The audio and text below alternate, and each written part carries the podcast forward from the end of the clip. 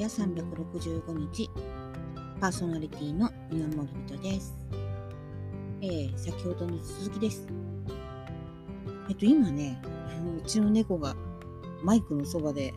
尻尾を振っているのでマイクが倒れそうな気がしないでもないっていうそういう状態で録音してます。えー、っとね今回は本当前回ね植木屋さんの男性にね送るねあのこう女性のね考え方というか夢を語る男性になってほしいっていうメッセージをちょっと入れさせていただいたんですが次はね職業として植物の関連をしたいと思う女性の方に向けてのメッセージですね。うん、結婚をともかくとして、うん、植物を仕事にしたいって思う方ってね結構女性の中にはいらっしゃると思うんです。で植物って言っても仕事にするのいろいろあるんですよ。ね。だってそうじゃないですか。お花屋さんもそうですよね。で、えー、例えばそうだな、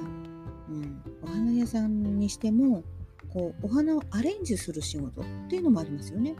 それからそのアレンジすることを職業に、え人に教えるなんていうのもありますよね。それから、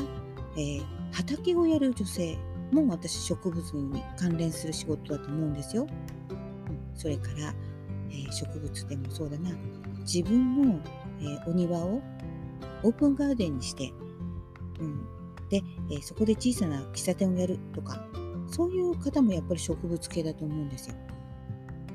うん、それから多肉植物を、ね、育てて売るとかね、え販売ネット販売するとかねそういうのも職業のうちの植物の職業のうちの一つだと思いますし広いですよね幅が。うん、植物の、えー、存在自体が扱い自体がすごく幅が広いので、えー、職業も様々になって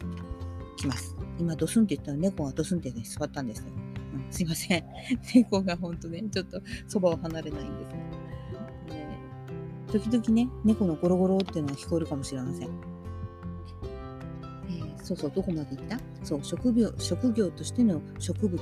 の世界はすごく幅が広いです。で、あのー、確かに販売だけ、え、であれば、流通としての植物を扱う仕事であれば、いらないんですよ、土地。そんなにね。ですけど、先ほどちょこっと言った、オープンガーデンしたりとか、喫茶店やったりとか、あと植物を育ててえー、それを苗木として販売したりする仕事に関しては絶対に土地が必要になってきますよね。うん、借りるとかってこともあるんですけど植物の世界はあの借りるってね多分ねやっていけないです。自分のあの土地を持つ畑を持つっていうのはやっぱりねどうしても必要になってくるんですよ。うん、それをしなければ続かないですね。うん、私はそう思います。植物系の仕事に関しては土地を持たないとまともになれません。一発になりません。長く続きません。うん、ですから女性が植物の仕事に就く時にもしもお花屋さんとかじゃなくて植物を作りたいとかガーデン作りたいお家の庭をちゃんと、えー、お金の収益が上がるようにしたいとそれであれば絶対にまずは土地を手に入れることこれが大事です。で前回にも引き続いたようなお話になってしまうんですが女性の皆様にお伝えしたい、うん、植木屋さんを目指す男性っていうのはやっぱり土地が必要になるんです。いずれ一人でね親方になったりとかちゃんと会社を大きくしたいとかずっとお勤めになられてるんでもそうですけれどもやはり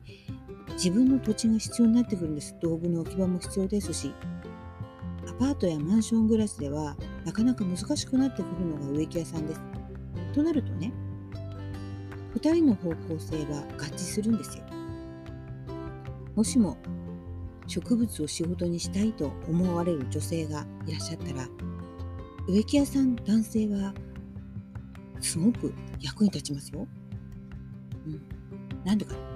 基本ね、植物のこと分かってます。うんお花のこと分かってなくても植物分かってます。それから天候のこととか、自然に関する基本的なことは身についてるんですよ。考えていないのは知らないのはお花のお花のことであったりとかあとは女性の感覚であったりとか、うん、何がこう売り物になるかって流通業ではないですからね何が売り物になるかとかですね、うん、女性の意識って言いましたけど女性を取り込むような商売はやっぱり女性の感性って必要ですからもしも女性が植物系の仕事をされる時にはやっぱり女性のお客様を相手にしますよね。そうした時に男性の植木屋さんはとってもいいんですけども男性の植木屋さんに女性の感性を、ね、受け取ってもらえるような方をちょっと探してみらあのもらえると本当に自分の人生としての転機がね早く来てまた成功にも早く近づけて私はあの女性の、えーと、方がその植物系をやるときには植木屋さん男性選ぶのって一つの自分の生き方としての近道かもしれないというご提案をしたいです。